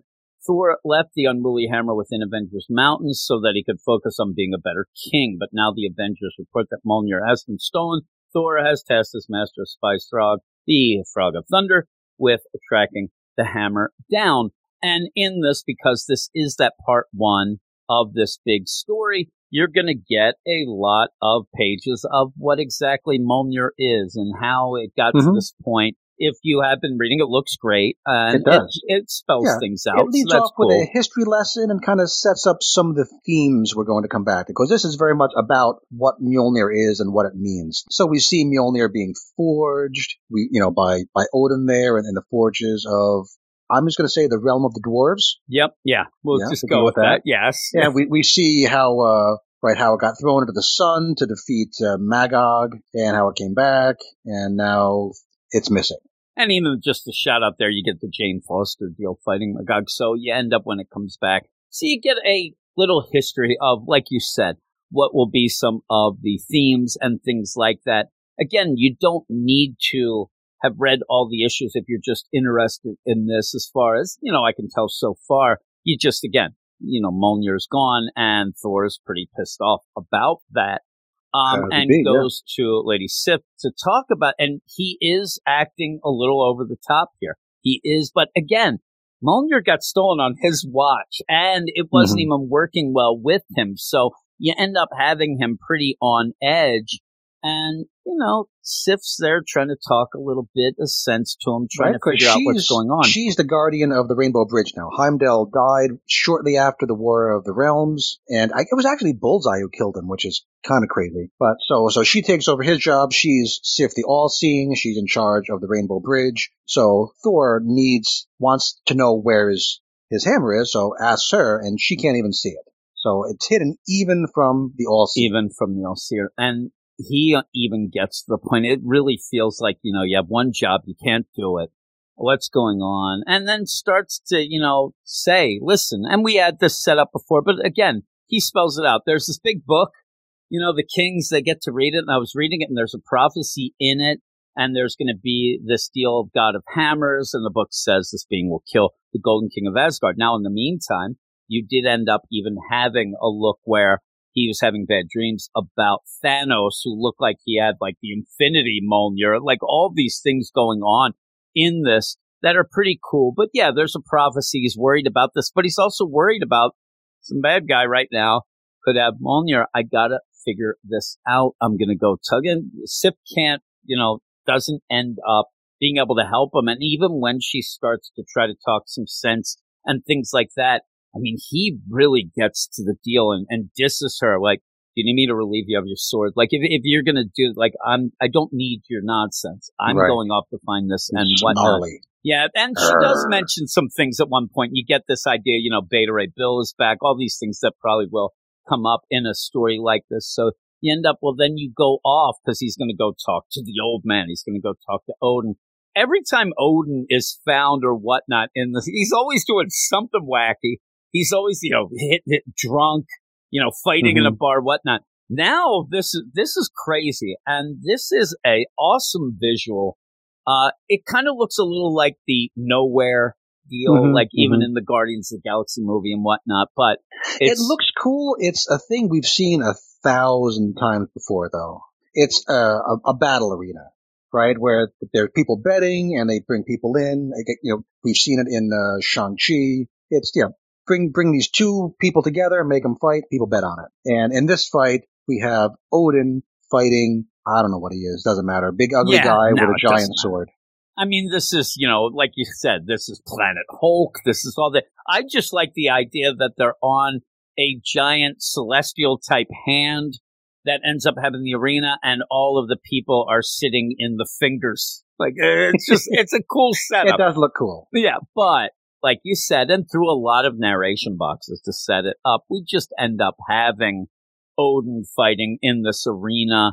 Uh, mm-hmm. Ends up explaining that Angela kind of ditched him there after they had their meeting up a little bit ago. But what cracks me up in this, and we've seen this a bunch of times, but a lot of times, again, going back to the D C deal, it's Superman who needs to talk to Batman, who comes into Gotham. Batman's in, in the middle of the craziest rogue fight, and Superman comes boom, boom, boom, and gets done so they can talk. Because Odin's fighting. Odin here is about to be chopped in half. Yeah, and, and Thor just comes and just stops this. The biggest sword you'll ever see this side of Cloud's sword in Final Fantasy, just stops it, grabs it, and like, eh, I don't need you, throws them. And hey, Odin, I like the idea that these guys yelling, to me, this is a default. There's no way that you could end up, I guess this the bets here.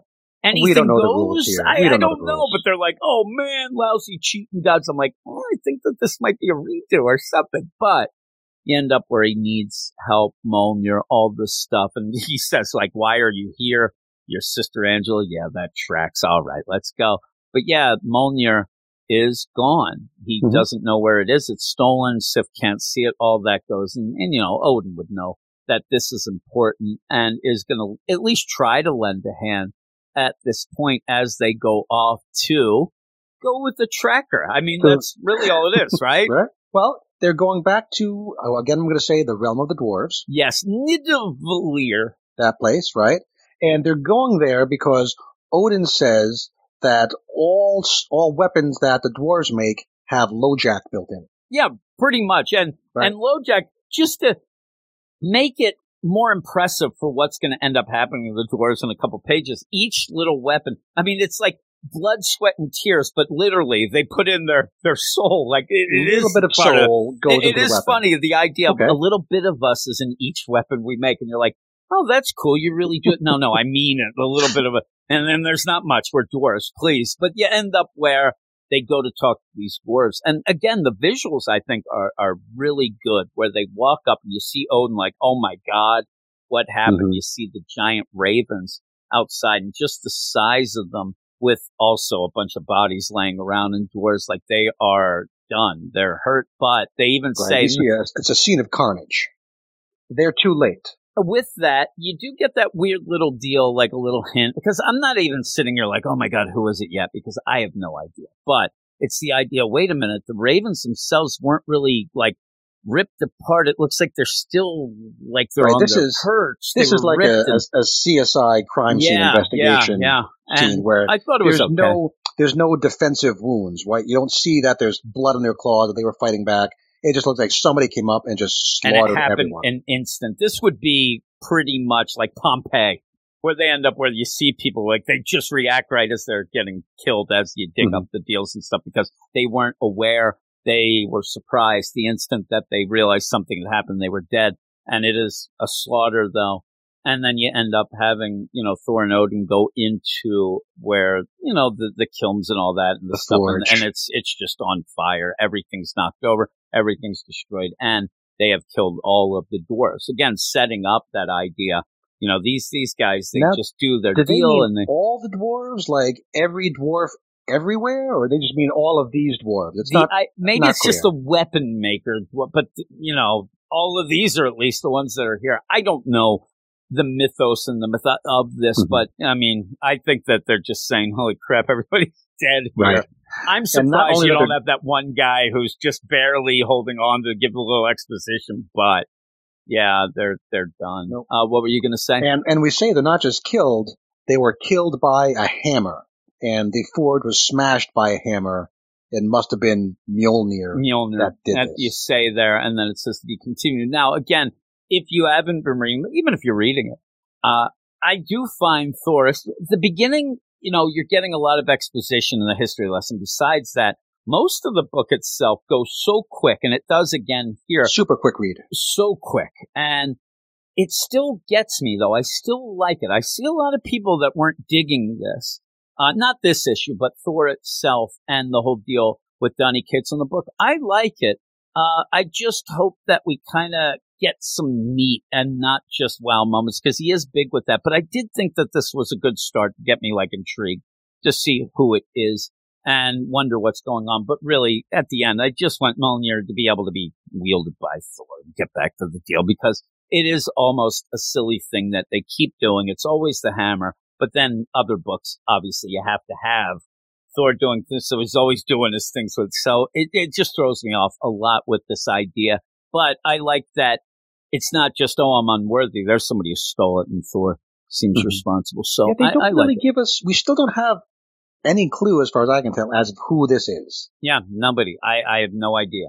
So we'll have to to see. I think this was more to ease us in, you know, get us on board with what Mjolnir is. You get that history lesson stuff, and then get that Thor and Odin are going in the big stakes. Oh my God, they killed the dwarves. Who would do that? All right, so we go forward. But what would you give it? Uh, I give this a solid eight. Yeah, I think I'll go eight as well. I I, lo- I always like Nick Klein's art. I think it's really good. It's uh, certainly a high point here, yeah. Yeah, and the colors I really like as well as you go on with that. But yeah, give it a shot. If you haven't been reading Thor and you want to see, you know, what good it's place about to jump and whatnot, on. It is a good place to jump on. Now, the next issue and the last of the night is not exactly a jumping on point, but if you are just like, yeah, I'll check some things out, you could easily catch up with the Spider-Man book with Ben Reilly and things like that. Now, this issue where you have on the cover Craven, I'm like, all right, let's see what's up with Craven, right? You got to get through a lot to get the old Craven, first off. And this felt like a little bit of a step back in my mind. You're getting more of a personal look, you know, of Ben and the stakes and what he thinks about it. But Cody Ziegler coming on to write this, I, I don't know. Not that I know Cody Ziegler. I know that he is part of the Disney Plus mm-hmm. She-Hulk thing and also does some Rick and Morty. Right. With that, I actually thought it'd be a little more funny.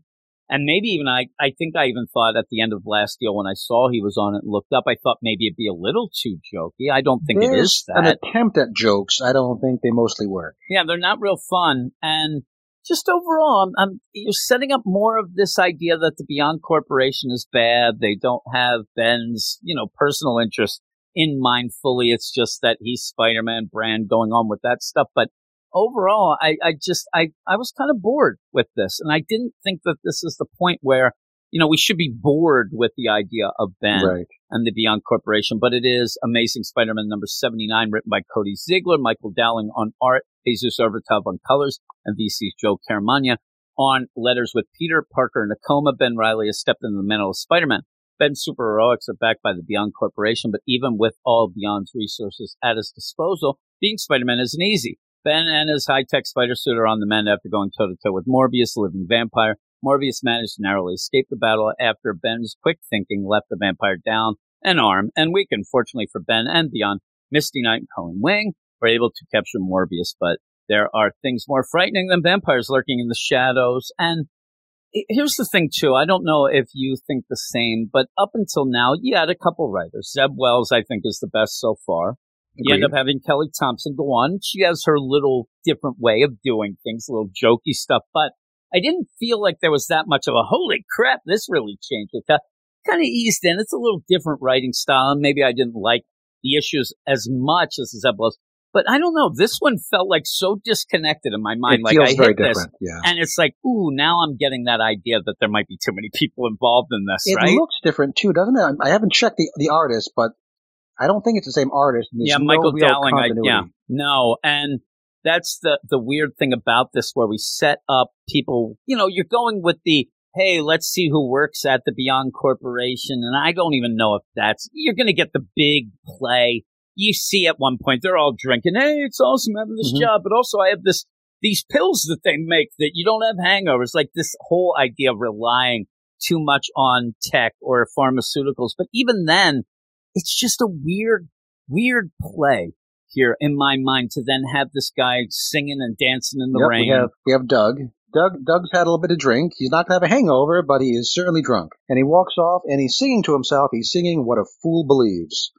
The little Doobie Brothers, Michael McDonald there. Exactly. And I I love the Doobie Brothers, and especially Michael McDonald, one of my favorite voices of the deal. But even then, I'm sitting there, I'm like, I'm not even singing along. I'm like, why are we, why are we dealing with Doug? Is what I'm thinking I, of this. And I'm like, what, I do what's like going on? The look of the lights in the rain on these Oh, pages. Yeah. That looks I think that cool. looks awesome. Yeah. And then he sees something. Oh, my God. And so that's the big deal, where we then go off to the Beyond Corporation, where they are upgrading Ben's suit. They're upgrading right the now, spider we, we suit. We see this cliffhanger. I expect we're going to come back around to what he sees, but we never come back to that. We get a throwaway line in the next panel, but then we never come back to Doug. Do you think that he sees Craven? Do you think it's something different so. for later? Because Craven, I'd be like, well, what's up with your vest, I, dude? Like, I wouldn't, especially a drunk guy. This must be a horrific scene. Right. You see Craven, you go, what's that guy? You start laughing about big, big Russian guy in a lion vest. I, I swear to God, I go, oh, my God, I thought Rick Rude died. Can I have your autograph, Rick Rude? uh, but, yeah, so with this, though, you go in this, like, the upgrade of the suit, number one. Why do you have to have the suit on to upgrade it? That, that's one of my, my issues. Yeah. But even in, so, in kind of it's a generic technical techno device. Yeah, light it, it's just weird. But I do have to give a shout out because you have the characters. It is a different style of art. Some of them look a little different, whatnot. Uh, Marcus, though, completely at this point has turned into, if you ever have seen him, looks a little like Reggie. And I, when I saw it, I'm like, holy crap, that's Reggie. He can't be bad. It's Re-. And, and most people might not even know what I'm saying, but we'll leave it at that. So you end up, though, where he goes, oh, I upgraded myself anyway. I didn't tell him. Throw shade at these guys because, unfortunately, Doug, he didn't show up for work.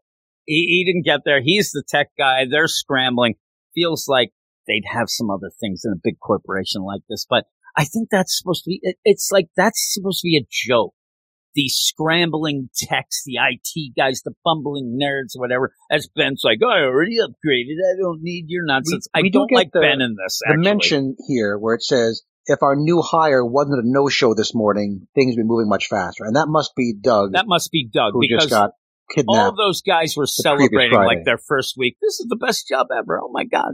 Hey. Right, so like the first scene was Friday night, and now we're Monday morning. It looks and like. This guy did not show up. He's probably dead. And, um, yeah, they're like, oh, it would have went better. But again, you're such a big – but so you have this deal where you keep going with, you know, Ben wants to be his own guy. He wants to be the right Spider-Man, but he's doing this because, you know, everything involved. And so when he goes and he's like, hey, I need a little time before my shift, like it's, it's going against some of the things we saw before. Now, one of the biggest things was before he was not allowed to turn off The, the suit. He wasn't allowed to let them not know where he was and see the visuals. He did it mm-hmm. before because he had to because of Peter. But they really laid out the line, you can't do this. But now he's gotten backdoor right. tech that he upgraded. So he can do off it because panel. He wants to go see Peter again. And it, it threw me off. I mean, that I think you have to be a little more clever, something going on with that than just saying, off panel last night, I yeah. upgraded. This is, I guess, supposed to remind us that he's not just a goofball. Is it is, and that seems guy. to be a press thing here where he even says that. But even so, you know, I, I don't know how super suits go. I've never made one. I've never. But when you upgrade it in the Beyond deal, I would think that it would at least recognize that it has been finagled with and maybe even overlap or overdo that. It's just weird to set this up where you have to make this, okay, well, he turns off the suit to go here, but he's not allowed, but he's going to do it. And he goes with Mary Jane and you know, he's talking to Peter. He's making some jokes. Peter's still in the coma. Mary Jane goes up and right. gets snacks. We get this little scene of him kind of talking to Peter, talking to himself, little emotional inventory. Now, when he's talking, there's one scene where we see a T V in the background. We see two guys. It seems to be a very specific movie image, maybe, but I can't yeah, place I said, it. That's, that's, Do you know what that I, is? No, I, it's the same thing. I was looking at it, and I'm thinking the idea that Cody Ziegler is doing something here that we're going to get that idea of his, like, this is what I'm ba- not basing things on, but this is kind of the camaraderie between, like, if this was Butch and Sundance and they're jumping right. off the cliff at that point, you could even get the idea, yeah, that's what Ben always wants. He wanted to be, and now, unfortunately, Peter's there, but I got nothing it's from so it. It's so specific, right? It's, it's not just two talking heads at a news desk or something generic in the background. This was put here for a purpose. I don't, I don't I recognize don't get it. it. I don't either. Then you go, you know, and then there's news going on, breaking news, Midtown stuff. We have problems. And Ben says, as Mary Jane comes back, hey, listen, I got to go. And then even makes the joke as he comes out of like, you know, hey, there's your last wish, buddy. I'm like, that didn't go. That's not quite Spider-Bite or the, yeah. the kid who collects yeah. Spider-Man there making fun of the, you know, last wish deal. And so he goes and Mary Jane, hey, I have to get going. There's something downtown. Switches the suit back on. Yeah, Marcus, what's going on? You can't shut it down. Oh, here we go. Hey, what's this? It's just a robbery uh, going on. The, the spread page I really do like when mm-hmm. you have that kinetic deal of, you know, Spider-Man jumping, kicking, going, and you see the progression of it. It's okay. But with that, like, what are we doing? It it feels like an action scene stuck in because somebody told them you have to have an action scene here. Yeah, yeah. Well, I mean, this whole issue to me feels very extraneous. Even, you know, we, we saw Ben already talk to Peter and already had that deal of, I want to do you proud. I want to do good. I want to be the Spider-Man that I always thought you would want me to be and I want to be and whatever. We already got that. We get it again. All right, okay, let's go. And then you end up where this, like, even that, he's going this armored car, and then he sees a girl in the way. He's got to swing around and get her, and then, I don't know. I mean, it, there's a barrier that the truck crashes into it, and I thought he, it crashed into him. I, I, I was so confused. And then again, kind of trying to get the feels maybe of, hey there, little girl, I'm Spider-Man. You met me. Go tell your friends. All right, thank you. Beep, beep, beep. We got to get going. And Spider-Man goes up and I just, this really felt like a non-needed deal. You could take this whole scene out and the issue would read exactly the same. It, it feels like it was stuck in afterwards because somebody said, oh, we need another action scene here. That so or the idea of, we, you have to fill a couple more. I mean, it's it's page filler. It really is. And that's what gets me in a deal because not only have we just started off with Ben Reilly, but this is, Cody Ziegler, this is your first issue here. This should be something where you have some ideas here. Let's have something different. Let's see what you're going to do. And it really, to me, felt like, a, well, let's get this guy and he could do these while the rest of us can. Like, it really felt like it just had nothing going on to then get to the end where there's a, a big explosion. You see some guys tranked. At one point, even, uh, Spider-Man, he's got eighty darts in him, and he's oh. like, I don't know why I'm losing. Right. Like, so it might the, be those darts there, pal. The reason that Spidey goes off to his, his final real battle is because some muckety-muck high up in the Beyond Corporation says, hey, we've got a break-in, so send Spider-Man over, because he works for us, and I'm a rich guy. So Spidey swings by, you see this big apartment, Spidey goes in, sees, you know, kind of hears somebody kind of groggily calling for help, and then sees the guy, Andrew, rich guy, lying on the ground. He looked dead. And then there's this huge explosion, which I thought was blowing off the roof of the building, blowing out the walls, blowing off the roof. I thought, yeah. But then, no, again, the geography of this is very I, I know. I'm, I'm looking. It's like, is that how he just comes in a door? I mean, it's so – and even before we get to the reveal, I'll give you the hint. We finally get Craven. But with – and I've been craving him the whole issue. There's a joke. But with that, though, the setup is too, it's too convoluted for something that you need to have done. You end up, hey, you got to go to a Beyond, Beyond Corporation higher yeah. up. Oh, why do I have to go there? They're bad guys. Yeah, I'm saving the people on the street level. Okay, well, we'll upgrade your suit to be more of street level cr- crime and getting all this because really through the back of all this keeps going.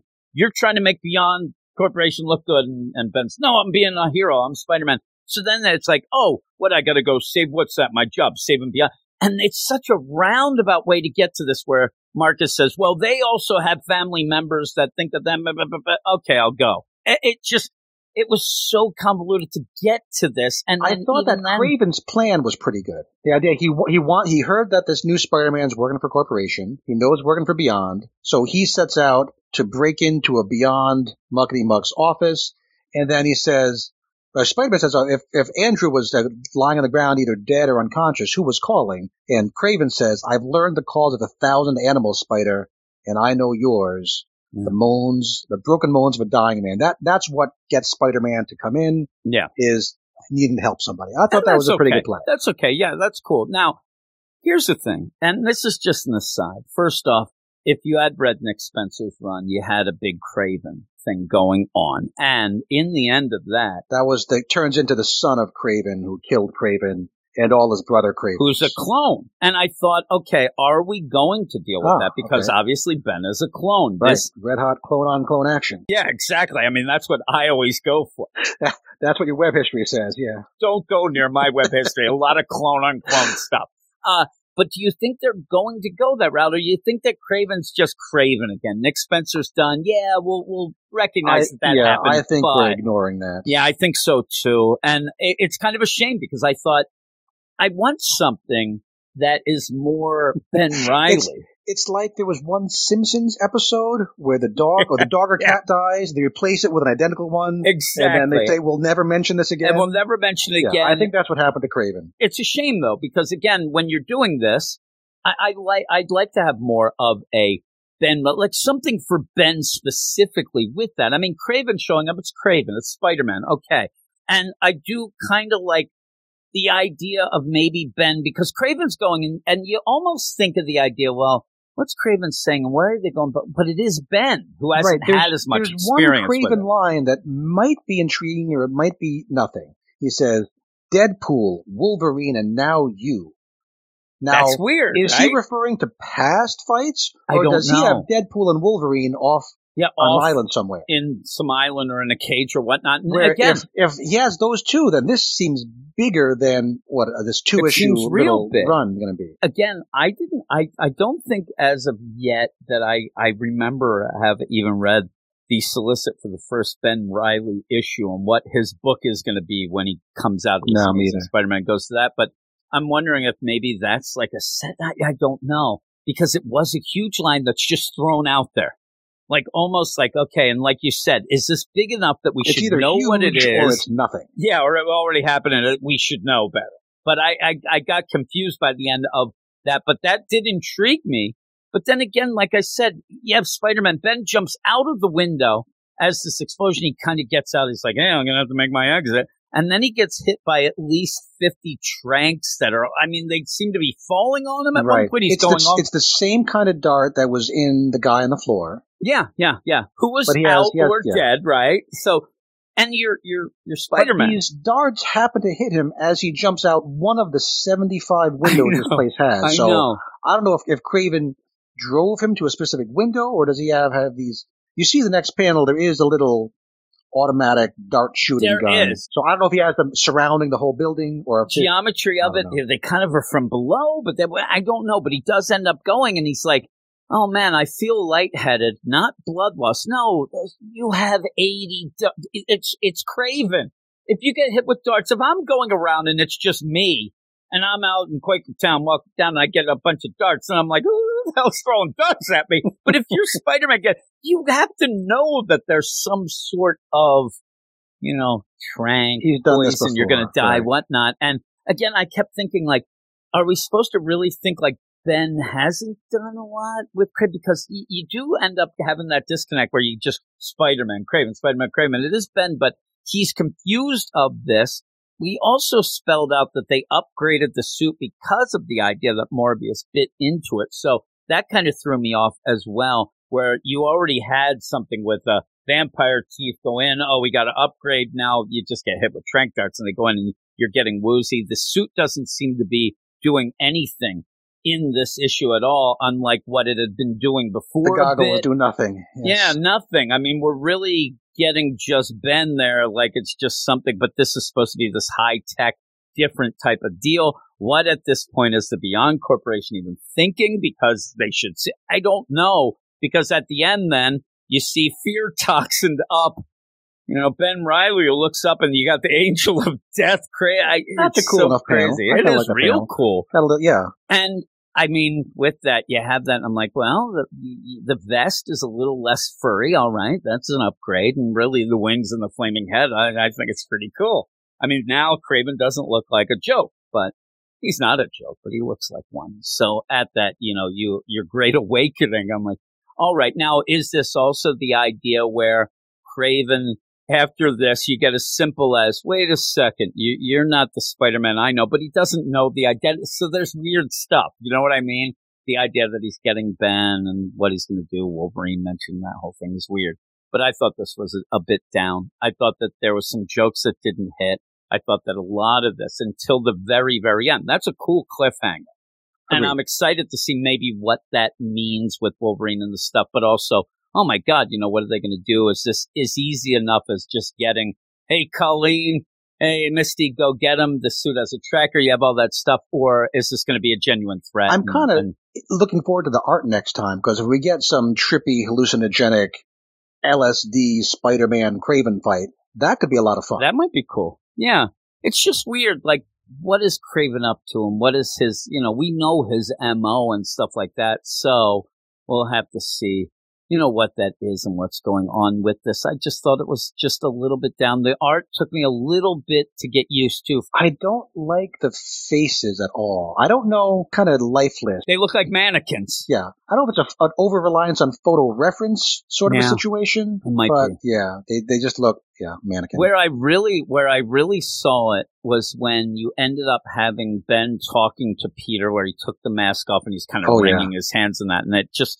looked weird. And, or some of Mary Jane's faces. It's that scene, the scene with Mary Jane and stuff. But even Marcus looks like, I said, looks like Reggie, but even looked a little off and a little different. Where Spidey in the suit, when he has his mask pulled down, looks fantastic. Looks great. Looks yeah. great. And some of the action really looked good. And Craven yeah. looks pretty cool too, especially at the end with the crazy, you know, flaming face and stuff. Yeah. But overall, I'll give the score first. I always go okay. to you and kind of judge, but I, I think that I'm at a, just a seven, seven out of ten. I could go a little lower. I, the lowest I'd go is a six five. I'm oh, giving I'm, it a I'm little benefit. Six. Okay, I'm going to go seven just because I'm going to give it the benefit of having a cool ending, setting up some things, but it is a, a, a bit of a downer. Yeah, I think I would have been at a six five if the faces didn't just weird me out every page. Yeah, maybe I should be lower, yeah, I was be lower about, but I'm going to go get feeling. I'm going to go seven, be a little positive. You are negative Nancy. That's what you are. I am Mister Positive for once in my life. But overall, that's it. That is it. What is your book of the week? Because I said from now right. on, since you're joining me for most of the books, if not all, we'll have a book of the week, which I always like doing. And this kind of seems like it's also a commercial for the Patreon. But what is your book of the week? yeah, my book of the week is absolutely Hulk number one. Fantastic yeah. book. Yep. Looked amazing, the Ryan Ottley art. It has a, a, a brand new start for the Hulk, a new status quo, has some connection to the Al Ewing stuff, but you don't need to know anything about that to jump in and say, wow, this is an amazing story I want to know about. Yep, and uh, that's my book. That's my book of the week as well. Uh, you went a little higher than me, but that is on the Patreon. As I said, uh, that is at patreon.com slash weird science. If you want to listen to me and Jason talk about that and the death of Doctor Strange, that'd be cool. Uh, but with that, I agree with everything you said. And it was a book that I was kind of worried about. How's Donny Cates going to deal with the whole idea? Because the Immortal Hulk was, it was a sensation at one point. You know what I mean? It was really it big. Was. Yeah. So is he going to try to ape that? Is he going to go fully one eighty? Is it? But it, it really was a good transition into something where I didn't think we'd have much of a transition deal to even grab onto, and he did, and it really felt like its own thing right away. It had a mystery. It wasn't just I, I think I saw a lot of people when they said, oh, Donny Cates is going to be smash Hulk smash. No, no, it, it was a clever type of setup where if you were into the cerebral run of Immortal Hulk, I think that it does a different play, but actually is still as smart with that. And so hopefully most people with the ending of Immortal Hulk could be a jumping off point. Maybe it's a continue point for them and a jumping on point for others. But even that, we like the death of Doctor Strange as well. But my book of the week, as yours is, is the Hulk number one. I want to keep saying Immortal Hulk, but I won't. But that's it. That's it for the podcast. Starting next week, I'll do my due diligence and I will have a list of the books that we will be talking about in the next podcast. But I'm not going to do that this time because well, we're, we're a day ahead of time now. Yeah. And next podcast is actually Patreon only. It's no oh, limitations it? because no it is an annuals week. So pretty if low, you're not, me. It is pretty low, me and you. So with that, if you want to listen to next episode and all the episodes of the week, will be Patreon only. When we have a fifth week, that's what happens. It only happens a couple times a year, but uh, that's what happens. Yeah, plus join the Patreon weeks. And get to yell at us on the Slack. It's always yeah, a good time. You can yell at us uh, on the Slack and listen tell, to a ton us, of other tell shows. Tell us what